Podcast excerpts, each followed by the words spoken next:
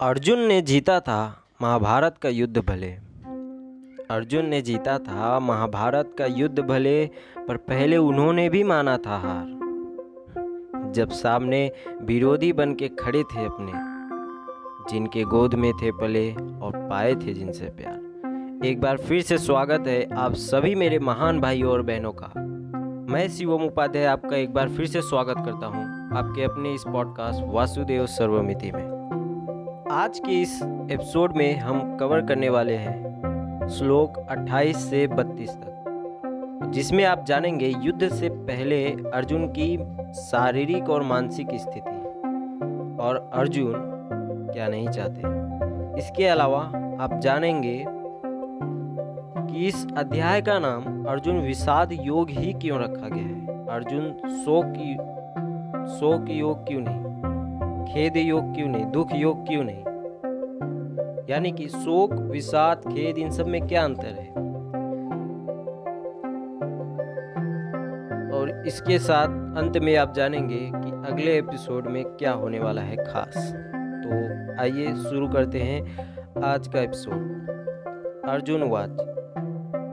दृष्टवेवं स्वजनं कृष्ण युजुत्सुं समुपस्थितं। सिदन्तिं मम गात्राणि मुखम च परिशुष्यति।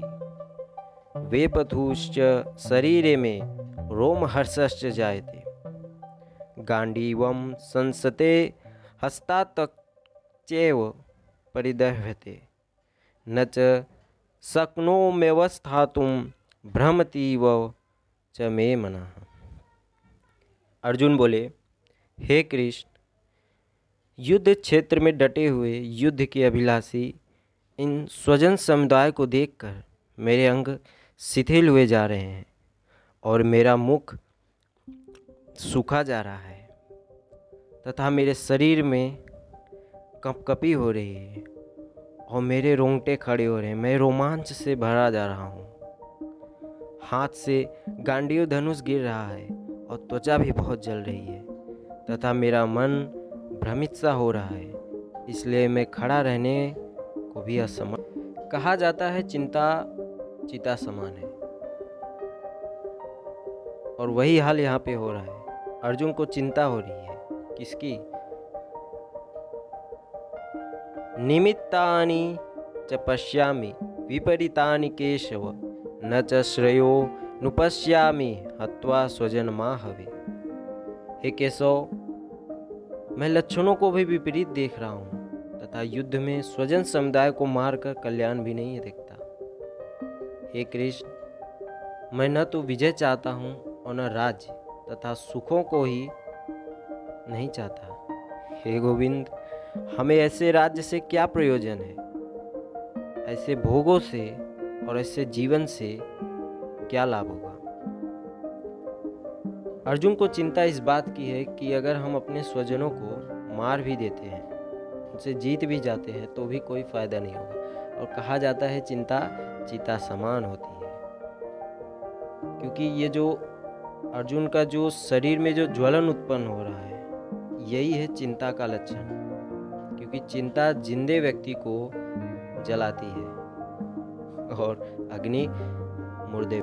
अर्जुन, शोक और विषाद में क्या अंतर है? शोक उसे कहते हैं, अगर आपके द्वारा किसी अपने का ही कुछ अनिष्ट होने वाला है, कुछ गलत होने वाला है, कुछ नुकसान होने वाला है तो उससे जो दुख उत्पन्न होता है, उसको शोक कहते हैं। और विषाद उसे कहते हैं, जो निराशापूर्ण दुख हो। यानी कि अर्जुन को दुख इस बात की है कि अगर मैं अपने स्वजनों से जीत भी जाता हूँ तो भी मैं उसकी खुशी नहीं मना सकता। और अगर मैं हार भी जाता हूँ तो भी हार तो हार हुआ और जीत के भी मैं हार जाऊँगा।